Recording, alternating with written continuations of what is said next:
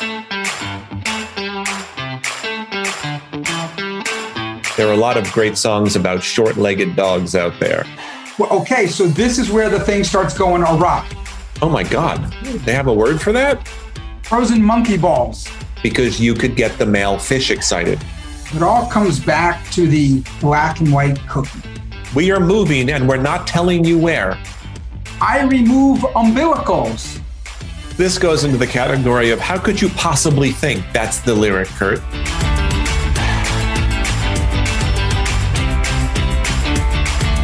Put the key in the metaphorical podcast engine. Ooh, so we're starting. We're starting, Kurt. All right, so we're going to rev up this engine and we're going to start a new episode of Smart Dribble, the definitive podcast of... Exactly. Dribble. You know why I know this is going to be a great podcast, Kurt? Poor because call. When you were plugging in your microphone a moment ago, you put the U S B in correctly the first time, which how often does that happen, Kurt? Never happens. You realize that there's a fifty-fifty shot of getting it right, and it never happens to you? Have you considered just going against your instinct each and every time? It's like, I don't think I've ever made it through one piece of dental floss as a whole without it sort of cutting up or going too oh, small after another one. Oh, I have that problem too. One tooth always cuts it. Do you yeah. use Glide?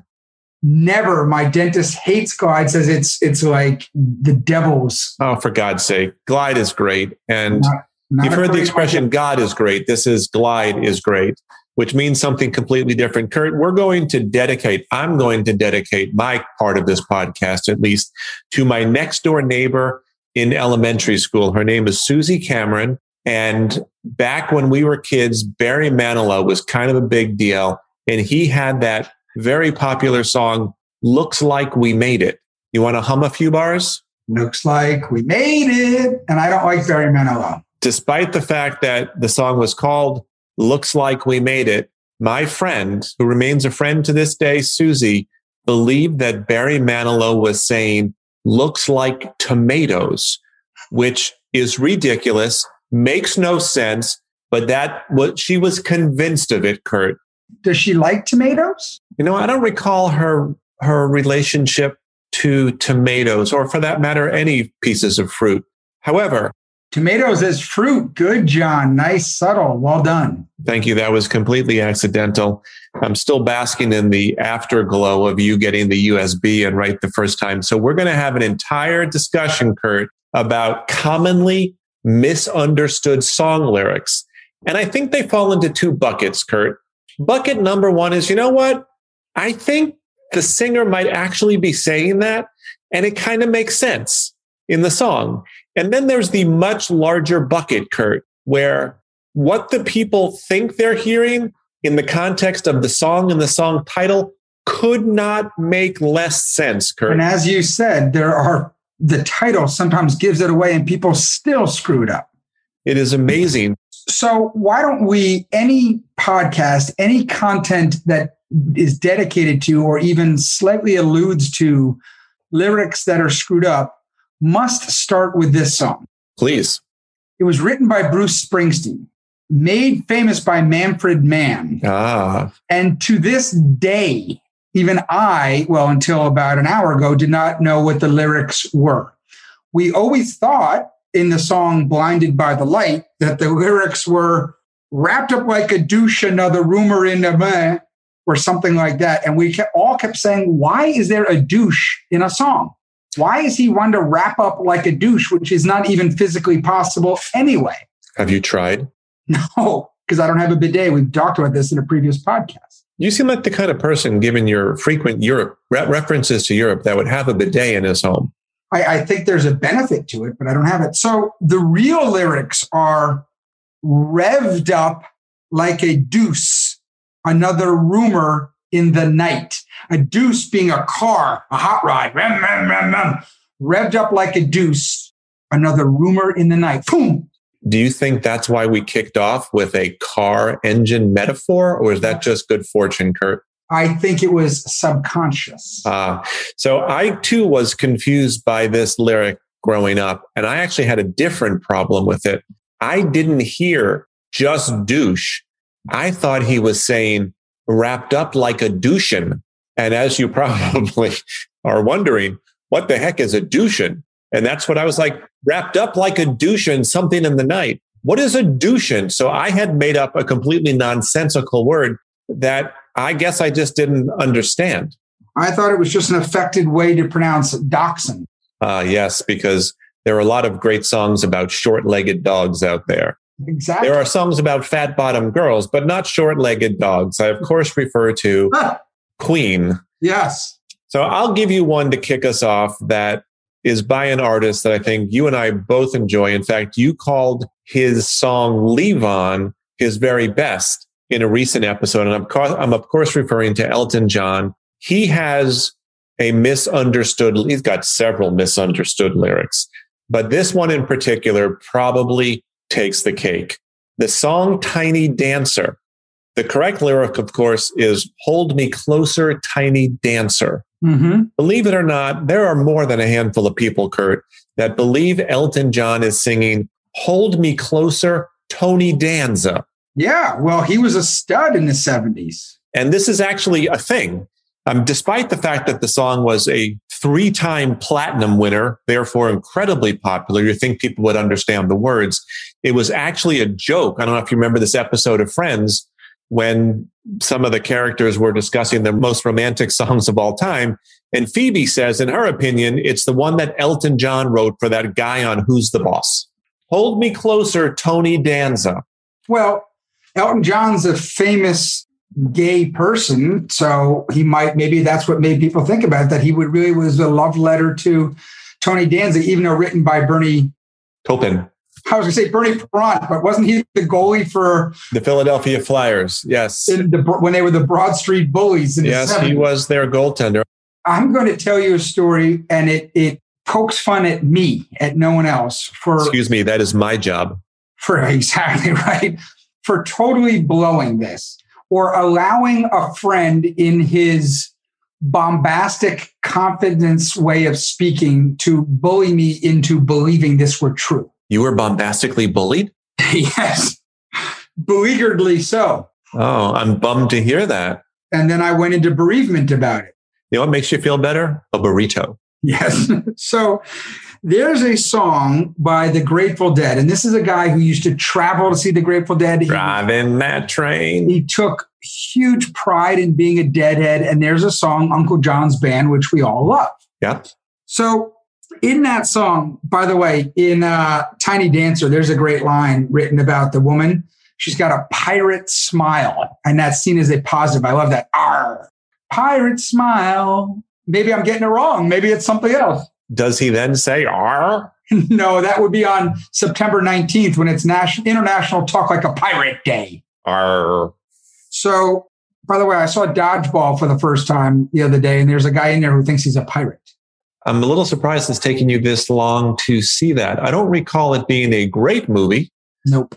Ben Stiller, right? Yep. A whole movie on Dodgeball. How about that? I love this country. I used to love Dodgeball. So Uncle John's Band, this guy convinced me that the line in it is, there was a milt of cannonballs. Their motto is, don't tread on me. A milt? Yeah. And I kept saying to him, no, it's their walls are built of cannonballs. Their motto is... What was, before you tell us which one is correct, of course, the word built is a word that many people are familiar with. The word milt, other than my uncle Milt, and he was probably not the subject of a Grateful Dead song. What's a milt? Well, okay, so this is where the thing starts going awry. So my friend or colleague, Grant, tells me, a milt, you know, a milt of cannonballs is when they have that pyramid and they're each put in, and at, by every cannon, there's this pyramid of balls. That's a milt of cannonballs. Now, this was before the Google was invented, and I was too lazy to go to a dictionary. So I took him at face value. And I, for years, I would correct people. It's not their walls are built of cannonballs. It's there's a milt of cannonballs, you know, the pyramid. And you John, enjoy correcting people, don't you? John, do you know what a milt is? As I looked up just the other day for the first time ever. I have no earthly idea what a milt is. Semen of male fish.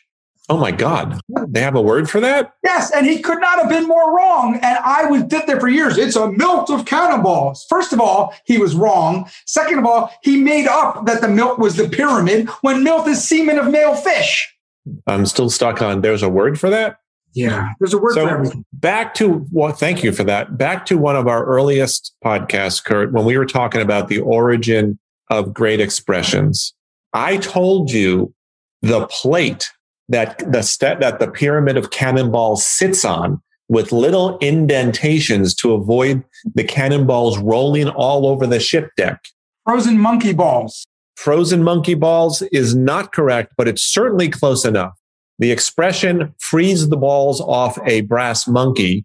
That plate is called a brass monkey, and it was made of brass so that when it got really cold, the iron of the balls would not fuse together with the with the brass of the monkey. When they first made the plates, they were iron, the same material as the cannonballs, and they would all corrode together. So they had to make the monkey out of brass, and you don't want to freeze the balls off a brass monkey because you could get the male fish excited. Doesn't that make, and then you get milked. Does that not make metaphorical sense to relationships in general?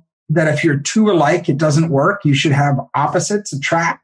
It all comes back to the slightly melted black and white cookie. Oh, God, no, I love those cookies. Do you eat them one half at a time? Or do you take like a bite of the chocolate vanilla part to begin with? I've done both, but I usually go all the way white, then all the way black. Or you know what? I go all the way white as well. So you and I are alike. Yet this podcast works, in our opinion. But I was going to say, slightly melted, because a slightly melted black and white cookie is what? Exactly the symbol for yin and yang.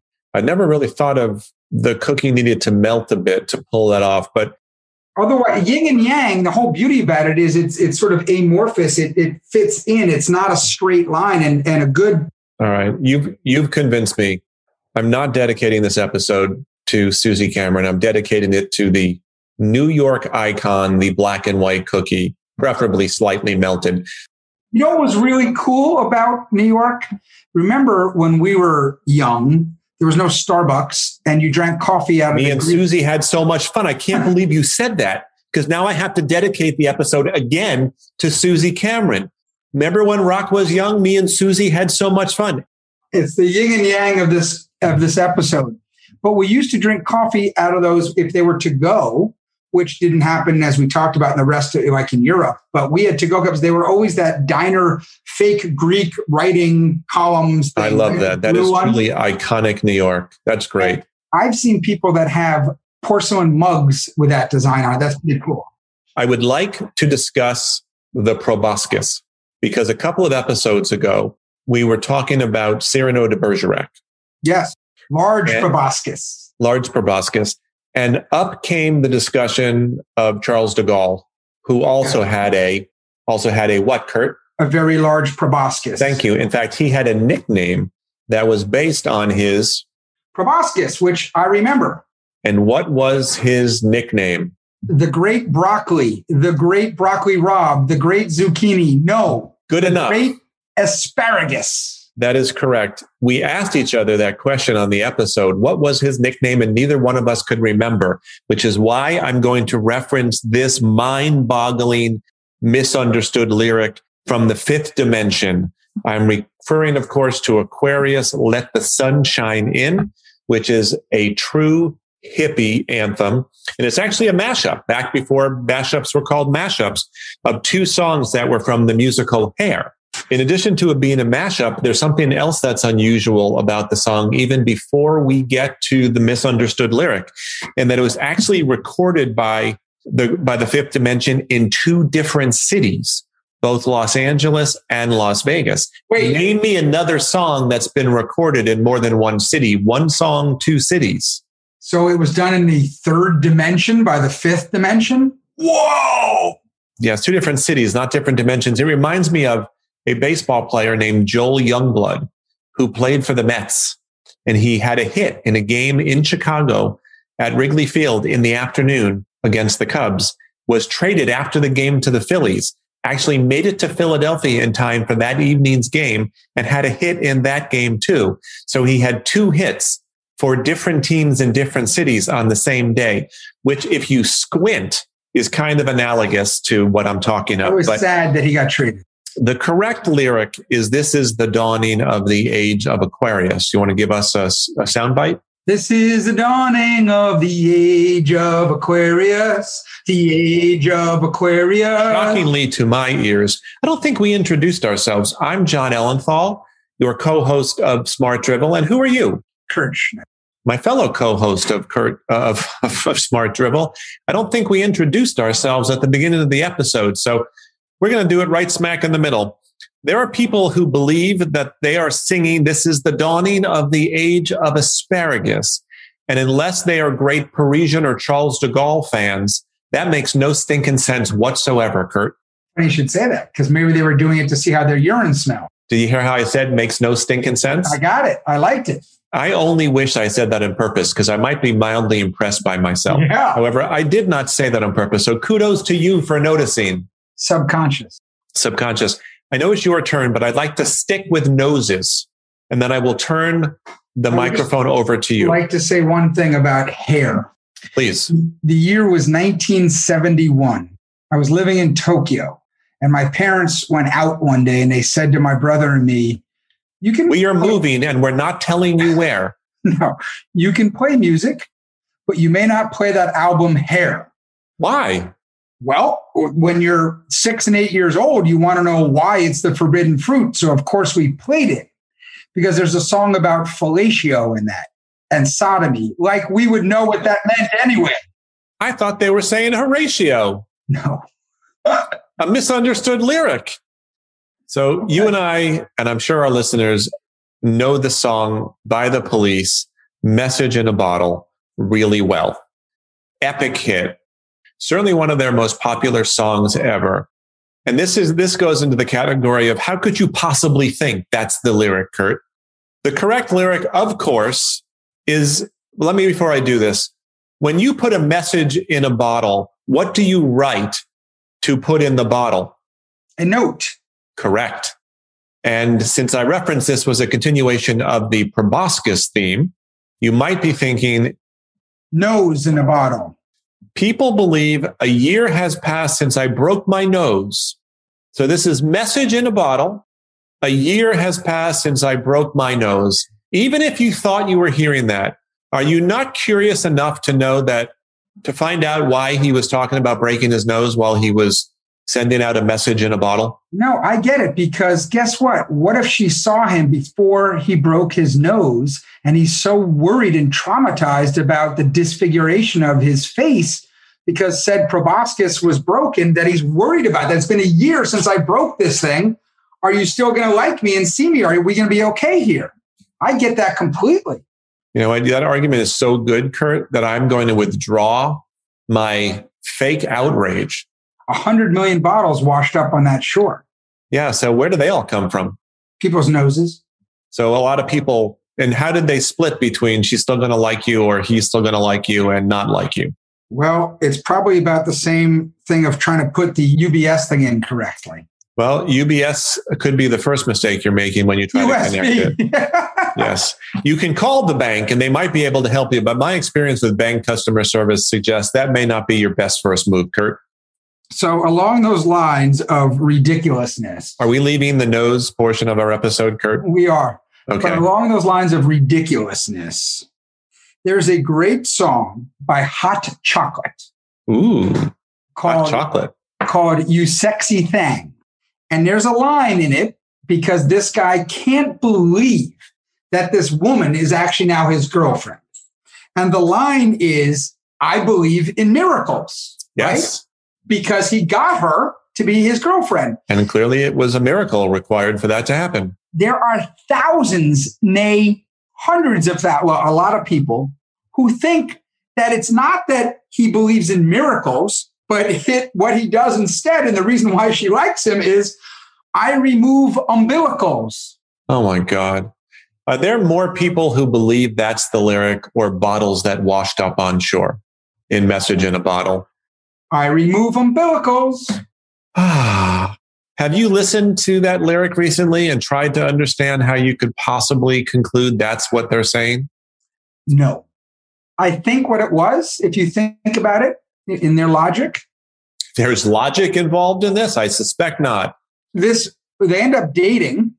They end up getting married. They end up having a child together. That's what he wants. He's so excited. And he was removing the umbilical. I have another entry following your strong entry in the how could that possibly be category. I will take you to Madonna, Like a Virgin. So Like a Virgin was actually Madonna's first number one hit in the U S. And believe it or not, using today's standards, the lyrics were so racy that it was hard for her to find a recording studio and a production team that would make the song. Um, because she said words like virgin. When you consider some of the lyrics I heard being blared out of the car in front of me today, this is rather tame. But like a virgin. So virgin is sort of the first time, right? Which is why she sings yeah. like a virgin, touched for the very first time. Give it to me, Kurt. Like a virgin, touched for the very first time. So first time virgin sort of works together. There's a bit of a There's a congruity going on there, Kurt. Well, if you think about the broad sense definition of the word virgin, it's not even sexual, right? You can have virgin lemonade, virgin olive oil, things that are not. But it's about the first time in all cases, right? Exactly. So like a virgin, touched for the very first time makes sense. There is a large population of people who not only hear umbilicals, but like a virgin, touched for the thirty-first time. Now, maybe they defined virginity differently. Maybe this involves male fish, but touch for the thirty-first time. May, uh, I don't know what to say. Uh, Go Madonna. Staying with that is considered the greatest. Who's considered, John, the greatest guitarist of all time? Jeff Beck. Close. Who's considered the greatest guitarist of all time? Jimi Hendrix. Correct. Who died when he was twenty-seven, like all those others. What do they call the twenty-seven Club? I think it's called the twenty-seven Club. You know that I was told that Jimi Hendrix would make small cuts in his forehead, and then he would take his bandana and put L S D in it. Ooh. So when he started sweating, it would it would sort of instigate the L S D, which would get into his skin via these small cuts. Wow. Are you going to tell us more about Purple Haze? Oh, yes. So Purple Haze, there is a song which is, excuse me while I kiss the sky. Right. Dur, dur, dur. Many people think it is, excuse me while I kiss this guy. Uh, you know who? I know one of those many people. My sister-in-law, Sharon, grew up, at least according to my wife, thinking he was saying, excuse me while I kiss this guy. And Hendrix made no effort to clarify. In fact, even sung the wrong lyrics in concert sometimes and would point to some guy in the audience when they said, kiss this guy. So he actually sang the incorrect lyrics. I am very happy that you mentioned L S D in your Purple Haze, because that gives us one of them segue things yes. that happens sometimes. Uh-huh. It just flows. Or it did until you said that. And yes, if I had not gone as far as all that, it would have flowed beautifully. So consider this a missed opportunity. So the Beatles song, Lucy in the Sky with Diamonds. L S D, baby. nineteen sixty-seven. It was actually banned by the B B C when it came out because it contained too many drug references. Sure. Something that the band actually denied for many years against, I don't know, obvious evidence to the contrary. They probably sold more records by denying it. Well, let me see for myself. I must buy it. Perhaps that's it. Yep. So Paul McCartney apparently in an interview with the Daily Mail in two thousand four finally fessed up that it was pretty obvious the song was about drugs. Yeah. In any event, this refers to Jimi Hendrix with L S D and obliquely to the umbilical cord removal lady. The lyrics, of course, which are beautiful lyrics, the girl with kaleidoscope eyes, that is a beautiful turn of phrase. I mean, I don't think anyone ever described eyes with the adjective kaleidoscope before. Despite that, I think if you're on acid, maybe everyone probably do look that way. That's a good point. This song may have been written while they were on acid. So uh-huh. The girl with kaleidoscope eyes, which is pretty darn clear to me, is actually misheard as the girl with colitis goes by. So it might be a song about drugs you take to lessen the symptoms of Crohn's disease. Could be. You know what? They're worried about poor people that have colitis. It maybe is like the March of Dimes in a song. You know what? Art is very much in the eyes and ears of the beholder. So maybe this really was outreach to those who had irritable bowel syndrome. So we need to wrap this episode up. What we're going to do by wrapping it up is just, without giving the background, just say a couple of the most inane ones we've heard. So things like, instead of I can see clearly now, the rain is gone. I can see clearly now, Lorraine is gone. Why? I'd like you to sing that for me, please. I can see clearly now, Lorraine is gone. My wife, Suzanne, is a true animal lover, and she's an animal rights defender. So I will ask her forgiveness when I share this one, but it cracks me up too much not to share it. Eddie Money didn't have a lot of really famous songs, but he did have one big hit. Yeah. Of course, it's I've Got Two Tickets to Paradise. Yes. Play that for us, Kurt. I've got two tickets to paradise. And this one has been rattling around in my head, this misheard lyric, all week since we began discussing this topic. And the fact that people could actually hear this is amazing. There are people who mishear I've Got Two Tickets to Paradise as I've got two chickens to paralyze. What? I've got, why don't you sing that for us, Kurt? Wait, wait, say what you said again. I've got two chickens to paralyze. To paralyze? Yes. Like to render immobile? I'm believing yes.